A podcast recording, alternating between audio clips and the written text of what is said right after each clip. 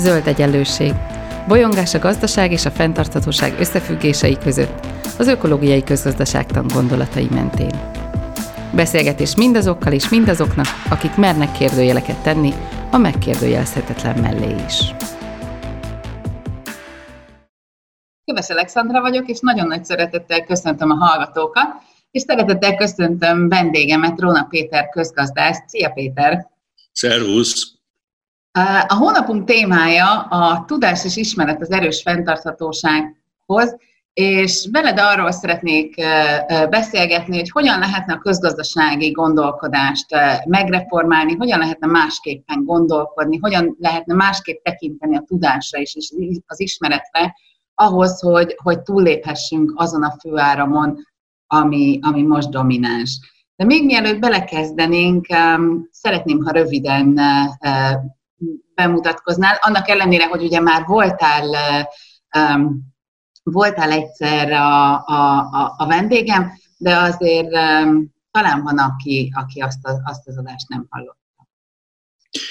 Jó, hát én Miskolcon születtem 1942-ben, 56-ban elhagytam az országot, Amerikába mentem, ott befejeztem a középiskolát, majd egyetemet, ahol University of Pennsylvania, ahol a Nobel-díjas Lawrence Klein felügyelete alatt vizsgáztam közgazdaságtanból, és írtam a tézisemet, és ezt követően Oxfordba kerültem, ahol viszont jogot tanultam. Az oxfordi tanulmányaim után a Brit Jegybank kormányzójának lettem a titkára, és azt csináltam egy ideig.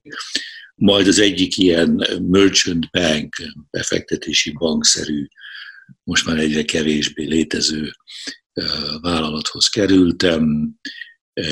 A Schröder, Schröder Wag volt a neve, és az évek folyamán már szépen a szamár létrán kerültem fejebb és fejebb, míg sem vezérigazgató lettem a, a, az amerikai részlegnél.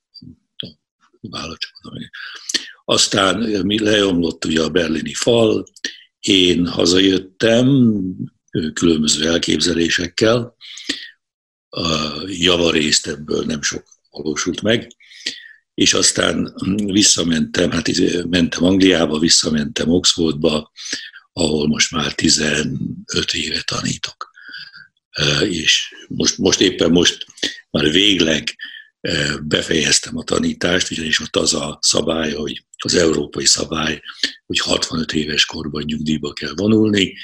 Én az már nagyon rég voltam, és ez az Oxford Egyetem ezzel a szabályjal szeret játszani, kis kivételeket, és stb. És ezt, ezt, ezt csináltuk egy ideig, de hát ezt már nem lehet tovább húzni. Úgyhogy ez volt az elmúlt szemeszter volt az utolsó oktatási szemeszterem, de a jövőben is fogok előadásokat tartani. Két héttel ezelőtt jelent meg egy eszélygyűjteményes könyvem, és ezt, ezt, ezt folytatom. Tehát ennyi. És ha jól tudom, akkor, akkor téged azért érdekel ez a tudományfilozófiai irány is, és foglalkoztál ezzel. Engem elsősorban ez érdekel. Engem elsősorban ez érdekel, mert érdekes módon eh, én beiratkoztam különböző felnőttek tanácsára, a közgazdaságtani karra a University of Pennsylvania-n, és az első két hónap után teljesen összeomlottam, mert úgy éreztem, hogy ez egy óriási nagy marhaság. és akkor megpróbáltam körbenézni, hogy akkor mit lehetne ezzel kezdeni, és akkor kaptam egy halom alapjában jó tanácsot, egyik részt azt, hogy maradjak azért ott, de töltsem fel a általam alakítható kurikulum részét, mert Amerikában a kurikulumnak körülbelül csak a fele kötelező, a másik fele tőlem függ, és ezt feltöltöttem filozófiával, ahol, tehát az egyik oldalon volt Larry Klein, ugye, aki hát azért mégis egy nagyon kiemelkedő Keynesiánus közgazdász volt, annak ellenére, hogy Nobel-díjas. nekem is megvan a véleményem a Nobel-díjas közgazdászokról. Meg is mondtam neki, hogy ezt megbocsátom neki mindent összevetve. De a másik oldalon pedig Nelson Goodman volt a nagy filozófus, aki a tanárom volt. Tehát a, a kettő között kialakult egy szemlélet. És ez a szemlélet alapjában véve nem igazán változott. Jó, hát akkor átérhetünk arra, hogy mi ennek a lényege. Igen, ugye ez a podcast sorozat így az ökológiai közgazdaságtan mentén járja végig azt, hogy hogyan lehetne másképpen gondolkodni az erős, erős fenntarthatóság érdekébe, és, és végig tulajdonképpen egy paradigmaváltásról beszélünk, vagy egy paradigmaváltás szükségességéről beszélünk. Um, egyszerűen arról, hogy, hogy ugyanabban a megszokott sémákban nem gondolkodhatunk akkor, hogyha ha meg akarjuk oldani a, az előttünk álló feladatokat.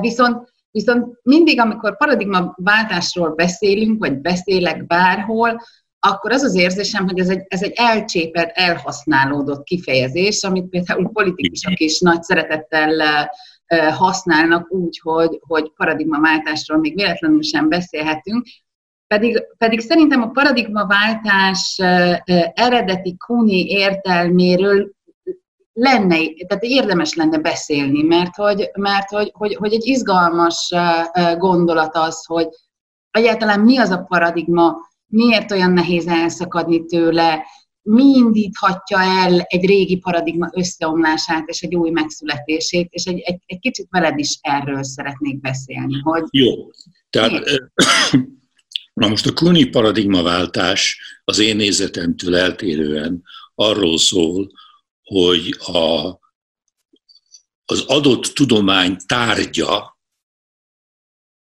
egy új paradigma kereteibe kerül. De a tárgy marad. Tehát a fizika továbbra is fizikai folyamatokkal, jelenségekkel és tulajdonságokkal foglalkozik. Csak a paradigma ezeket a jelenségeket másképp méri fel, másképp értelmezi, más axiomákat vagy, vagy törvényszerűségeket állapít meg és hoz létre. Ugye? Tehát Newtoni fizikától a kvantum fizikáig az egy paradigmaváltás, de az új paradigmának a tárgya nem más, mint a korábbi. korábbi. Én pedig azt mondom, hogy a közgazdaságtannak az alapvető problémája az, hogy a modern közgazdaságtannak, hogy a tárgya nem egyezik meg semmiféle valósággal. Azaz, maga a tárgya a közgazdaságtan elmélete által gyártott tárgy. Na most ezt nem lehet megreformálni, mert ez egy kicsit olyan, mintha azt mondanánk, hogy megreformáljuk, kicsit olyan, hogy a, a keresztény vallás, a zsidó vallás megreformálása. Ennek nincs értelme. Mert az alapvető teológiai tárgy jellege alapvető változáson ment át. Na most mi a különbség? Hogy mi, mi, mi, mi itt a gond?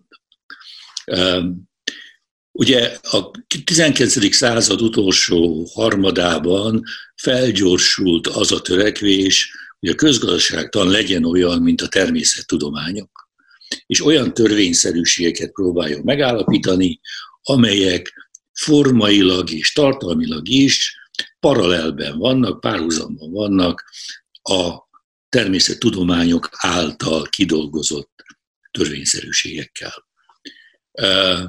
Igen ám, csak itt volt egy alapvető gond, amivel, amit, amit nem, nem igazán foglalkoztak, ezt tagadták, és a mai napig is tagadják a közgazdászok. Nevezetesen az, hogy a természettudományoknak van egy olyan tárgya, ami teljesen független az emberi akarattól. Van. Tehát, tehát az a molekula, az van, akármilyen elméletet gyártunk róla az az, az, az marad. Ez a víz molekula az az. A közgazdaságtannak nincs tárgy, a közgazdaságtannak a valós tárgya nem tárgy, hanem esemény. Na most ahhoz, hogy az eseményből a, köz, a természettudományokhoz hasonló tárgyasságot faragjunk, az eseményt tárgyasítani kell. Ez a tárgyasítás problematikáját először talán Marx vetette fel, bár vannak korábbi, még Platonban is vannak ilyen, ilyen, ilyen részletek. Hogy lesz egy eseményből egy olyan tárgy, ami aztán matematikailag is leképezhető. Ugyanis egy esemény matematikailag nem leképezhető. Mielőtt, mielőtt oda jutnánk, hogy abból matematikailag modellezhető valamit faragnánk, az eseményből kell egy tárgyat faragnunk. De ez a tárgyasítási gondolat, tárgyasítási folyamat elveszi az esemény alapvető ontológiai jellegzetességét. Itt, itt az ontológiai jellegzetesség elvész. Tehát ugye én azt mondom, hogy... Azért meséljük el, hogy mi ez az ontológiai jellegzetesség azoknak, akik, akik mondjuk a tudományfilozófiában nem annyira jártasak. Tehát ugye a megismerés módjáról beszélünk itt. Igen, igen. Tehát ugye már Platón is, és aztán modern korszakban Wittgenstein nagyon határozottan állította, Wittgenstein különösképp határozottan állította, és nagyon helyesen, hogy egy törvényszerűségnek tükröznie kell tárgya ontológiai minőségét. Az ontológiai minőség pedig arról szól, hogy mik ennek a jellegzetességei, a tulajdonságai. Ugye? Egy Mendelejev táblában szereplő elemnek megvannak a tulajdonságai, megvan a a Vélenc, mi az magyarul? Ugye, ahogy az, a, az az elektrikus érték, amivel, aminek segítségével két elem vagy több elem egymáshoz kapcsolódik. Nem? Tehát ez, egy, ez egy, az a tulajdonsága a, a hidrogénnak, hogyan kapcsolódik az oxigén. Ez annak érdeké azért, hogy aztán létrejöjjön egy vízcsepp. De nem azért kapcsolódik, mert szeretne létrehozni egy vízcseppet, ilyen szándéka nincs. Ugye? Semmiféle szándékosság nincs a dologban, ez, meg, ez történik. Ez egy történés. Tehát, aki ezt elemzi, annak nem kell foglalkoznia a hidrogén, illetve az oxigén szándékával. Keynes is leírta egyszer, aztán ugye elfelelkezett egy kicsit, a Roy Harrodnak írt egyik levelében, hogy mi olyan természettudomány művelésével foglalkozunk, ahol azt képzeljük el, hogy az alma azért esik le a fáról, tehát itt Newtonra utal nyilvánvalóan, mert szeretne leesni. És, és azért esik le, mert a, a föld, amire esik, csábítja őt a leesésre. De ilyen nincs. De ez a, ez a csomó, ez igazából átvágható lenne akkor, hogyha egyszerűen a közgazdaságtan visszatérne a társadalomtudományi gyökereihez. Igen. Tehát nem próbálna meg természetes, természettudományos módszerekkel leírni jelenségeket és törvényszerűnek tartani bizonyos emberi viselkedéseket, vagy akár az emberképet, hogy milyenek vagyunk, vagy hogyan viselkedünk, tehát hogy, hogy, hogy, hogy nem, nem, nem próbálná meg ezt természettudományos módszerekkel, hanem egyszerűen társadalomtudományos módszerekkel írja le, és onnantól kezdve már ugye rákényszerül arra, hogy reflektáljon a, a szemlélő szemével is. Tehát, hogy azt mondja, hogy én ezzel a gondolatkörrel, ez, ebből a motivációból így látom az embereket, vagy az Igen. emberek is. A, a, a társadalom, tehát a közösségtannak a feladata nem az lenne, hogy megpróbálja törvényszerűsíteni, hogy mi van, mert ez a törvényszerűsítése annak, hogy a folyamatoknak ilyen jellegű törvényszerűsítése valójában egy ideológia. Tehát, tehát a közgazdaságtan egy kapitalista ideológiának az eszköze. És nem egy valamiféle az emberi szándéktól független valóságnak a leképzése. Hanem, hanem mivel foglalkozzon, azzal, hogy mi legyen. Tehát az igazán fontos feladata a közgazdaságtannak az lenne, hogy segítse az emberiséget a jó döntések meghozatalához. Ma már teljesen világos, hogy ez a közgazdaságtan erkölcsileg, szellemileg, és most már gazdaságilag is e, tönkrement. Tehát nem tud létrehozni egy igazságos társadalmat, nem tudja a a földgömböt megvédeni a szétrohadástól. Nem, ez a, csak arra alkalmas, hogy egy önző ember kéjeinek helyet adjon. Egy, egy, egy másként gondolkodás azért elindult a, a szakmán belül, azt mutatja az is, hogy 2018. december 12-én a, a London School of Economics kapujára kifüggesztették a közgazdasági gondolkodás reformációjának 33 pontját, Igen. és igazából itt is, tehát a, hogy, hogy ezek között a pontok között is az első négy pont a gazdaság céljairól értekezik, és ezen belül talán az egyik legfontosabb része az, ami, amiről eddig beszéltünk, hogy elfogadjuk, hogy a közgazdaságtan az tulajdonképpen egy értéktelített társadalomtudomány, amelynek az emberiség szolgálata a cél, célja, és így, így nem bújhat matematizált modellek mögé, hiszen azok mögött, a függvények mögött, amiket mi, mi, mi nagyon szépen lefestünk, azok mögött a függvények mögött húsvér emberek élnek, és, és sorsokat próbálunk lemodellezni. Igen. Innentől kezdve persze, persze nem függetleníthető a politikától sem, és amit, amit, amit te feszegetsz, az is erről szól, hogy hát azért ez egy ideológiai vita valahol. Persze, tehát ugye a, a, a természetben nincs közgazdaság, és a közgazdaságban nincs természet. Tehát nincs olyan, nincs olyan természeti jelenség, folyamat, ami a közgazdasági jelenségekre hasonlítana. A közgazdasági jelenségek az emberi szándék, tudatos szándék gyümölcse.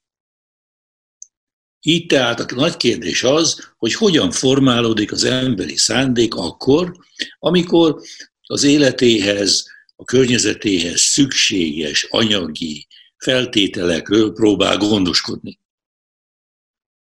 De például nagy, elég jó példa um, arra, amit, a, amit most itt mi feszegetünk az, hogy ugye bizonyos piaci mechanizmusokat a, a neoklasszikus közgazdaságtan az, az ilyen mindenkire és mindenre kiterjeszthető Tértől és időtől független, igen. Tértől akar kezelni.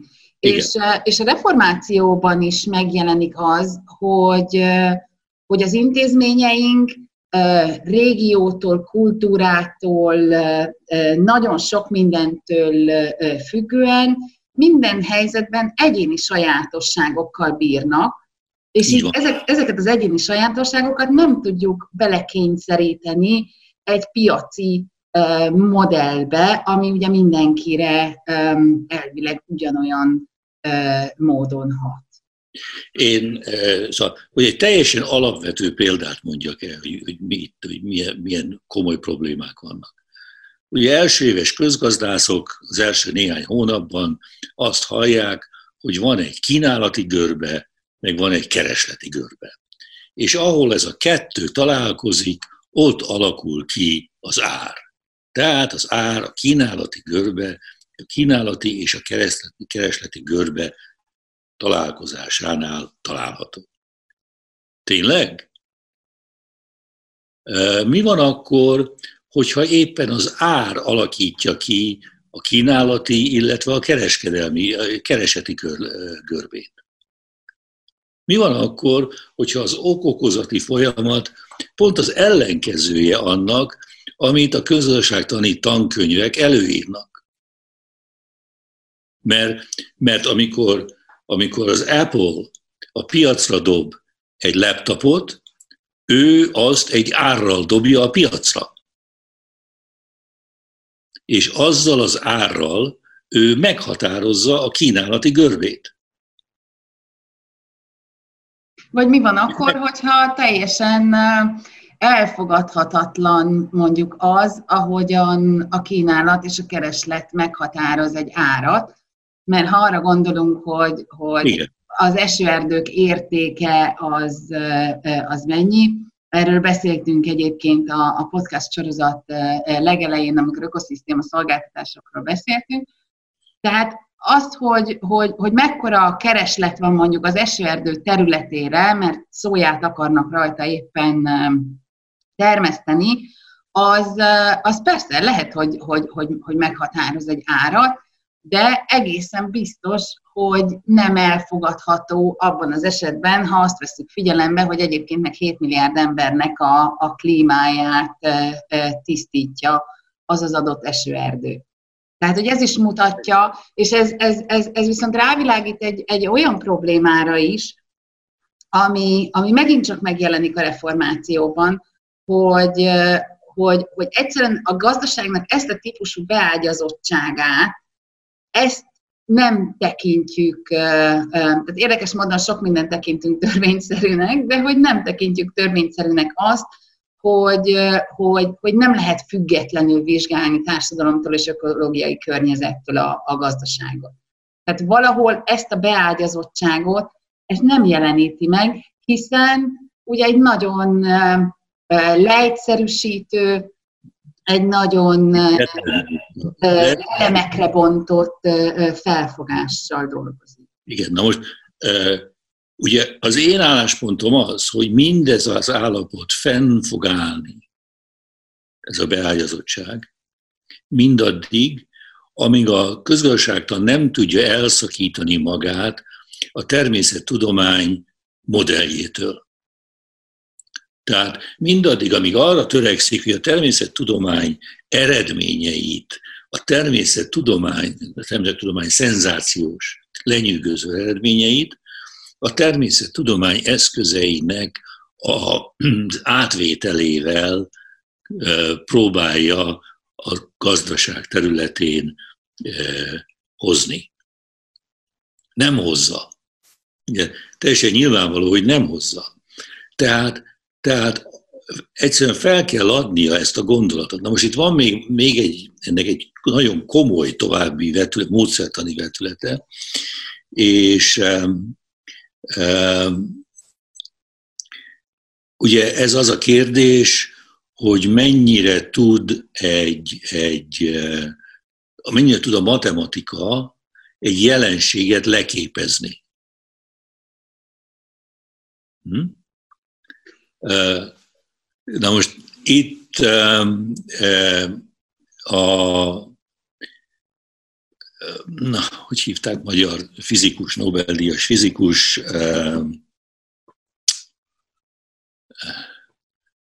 az 50-es évek végén írt egy lenyűgöző, zseniális tanulmányt, ami arról szól, hogy Newtonnak nem volt igaza, amikor azt mondta, hogy a természet nyelve a matematika.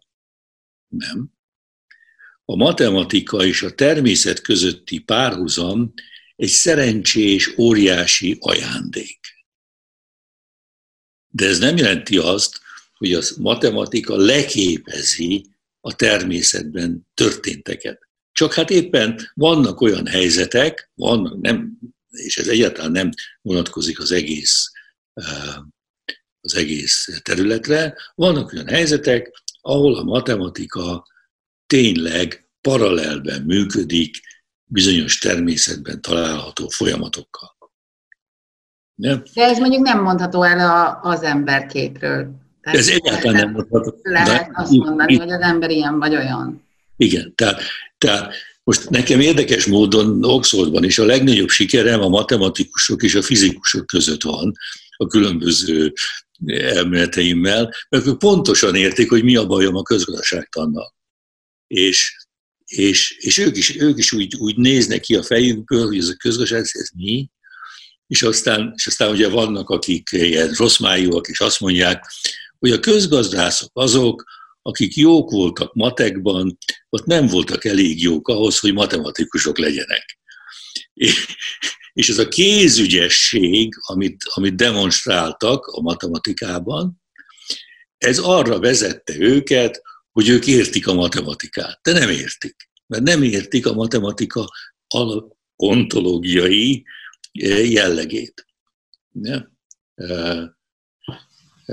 Ugyanakkor semmiképpen nem szeretném kifuttatni ezt a podcastot arra, hogy, hogy alapvetően a, a gazdaságról gondolkodni az, az egy felesleges dolog.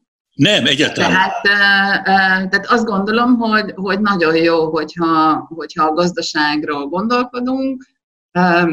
Nem szeretnék minden közgazdászt egyetlen egy podcastban elásni, de hogy, hogy, hogy nagyon, nagyon fontos lenne ennek a, a, a társadalmi értékét észrevenni, és, és az, is, az is kétségtelen, hogy néha a leegyszerűsítéseknek van szerepe. Tehát, hogy rá tud mutatni bizonyos folyamatokra. Csak az, amikor mindig és csak és kizárólag ezekből akarunk építkezni, és nem nézzük meg, ahol ugye, ahonnan indultunk a beszélgetésünkben, tehát nem nézzük meg a motivációt, a hajtóerőt, azt, hogy minek az érdekében gondolkodunk arról az adott jelenségről, és mit akarunk belőle megérteni, vagy befolyásolni, ezt nem tehetjük meg a közgazdaság tudományban. Igen. És, és ugye a, a, a reformáció is arról szól, hogy, hogy próbáljuk meg a különböző tudományterületeket is szorosan együttműködésre bírni annak érdekében, hogy a gazdasági folyamatokat jól meg tudjuk érteni. Tehát, hogy nem feltétlenül csak és kizárólag egy közgazdász az, aki meg tudja érteni a, a gazdaság működését, sőt, minél több tudományterületet próbálunk behozni ebbe a gondolkodásba, annál nagyobb az esélye, hogy azt a komplexitását vissza tudjuk adni, amire ahhoz van szükségünk, hogy, hogy, hogy előrébb jussunk. Alapjában az én mondani valóm ugyanez, én azt mondom, hogy a közgazdaságtan jó úton jár, ha elfelejti a tárgyasítást ott, ahol a tárgyasításnak nincs jogosultsága. Tehát az alapvető módszertani kérdés az, hogy mikor alkalmazható a tárgyasítás. Mikor lesz egy vételből egy keresleti görbe. Ugye?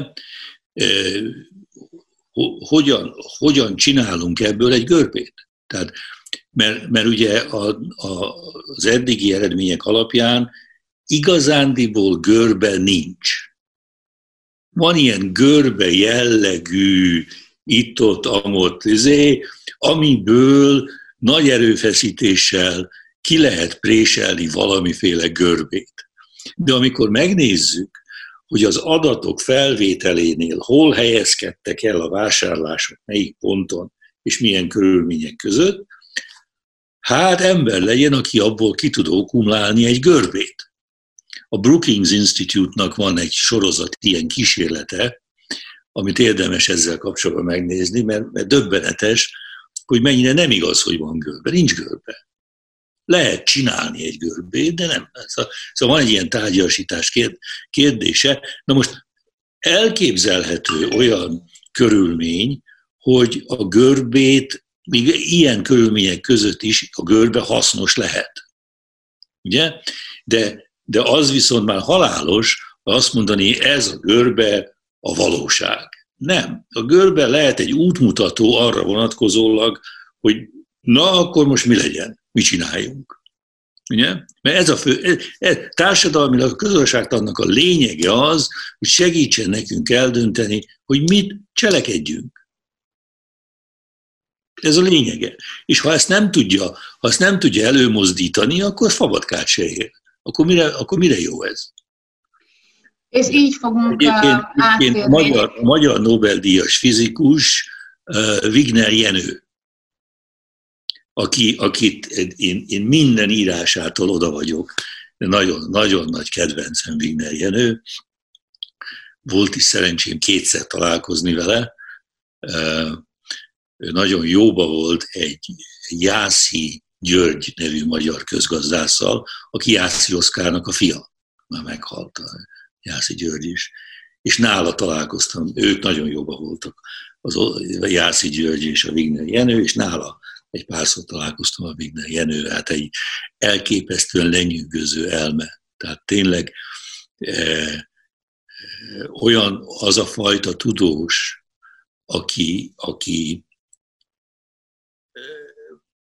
az egész lényével belelát abban, amivel foglalkozik, és, és, és tartózkodik mindenféle dogmától, mindenféle előítélettől, tehát nagyszerű ember volt.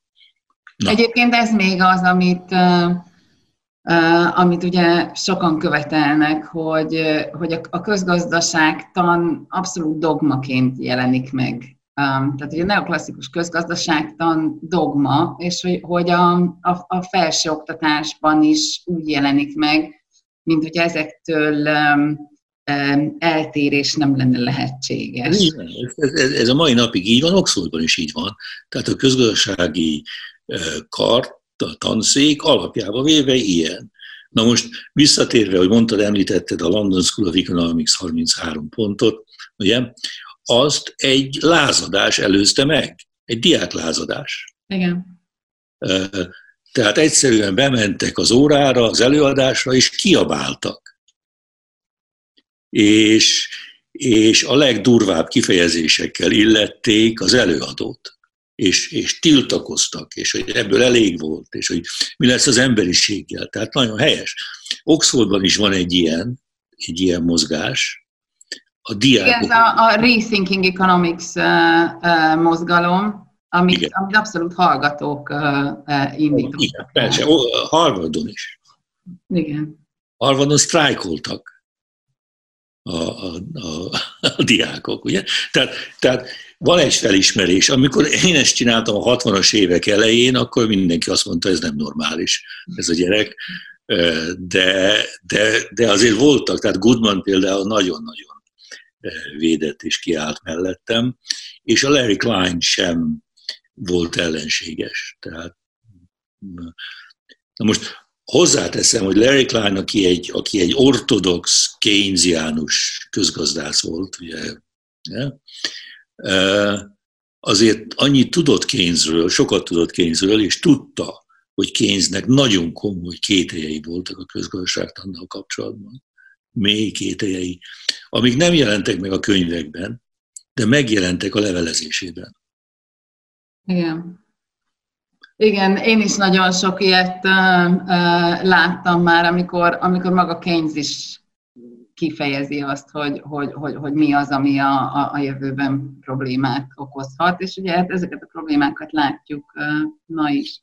Én nagyon szépen köszönöm neked ezt a beszélgetést, és igazából, amikor azt mondtad, hogy, hogy a közgazdaságtudománynak az lenne a feladata, hogy, hogy utat mutasson, hogy megoldásokat keressen, akkor igazából át is vezettél bennünket a következő adásunknak a témájához, ami a posztnormál tudomány felfogás lesz, amit az ökológiai közgazdászok nagy része magukénak van. Én köszönöm neked a beszélgetést, és köszönöm a hallgatóknak is, hogy hallgattak minket. Legjobbakat, viszont hallás! Ez volt az Új Egyenlőség zöld podcastjának mai adása. Hallgassátok az Új Egyenlőség piros podcastot is. Nézzétek a stúdióbeszélgetéseket a YouTube csatornákon, és olvassátok a www.újegyenlőség.hu-t. Vitatkozzatok velünk a Facebook oldalunkon. Jövő héten újra találkozunk.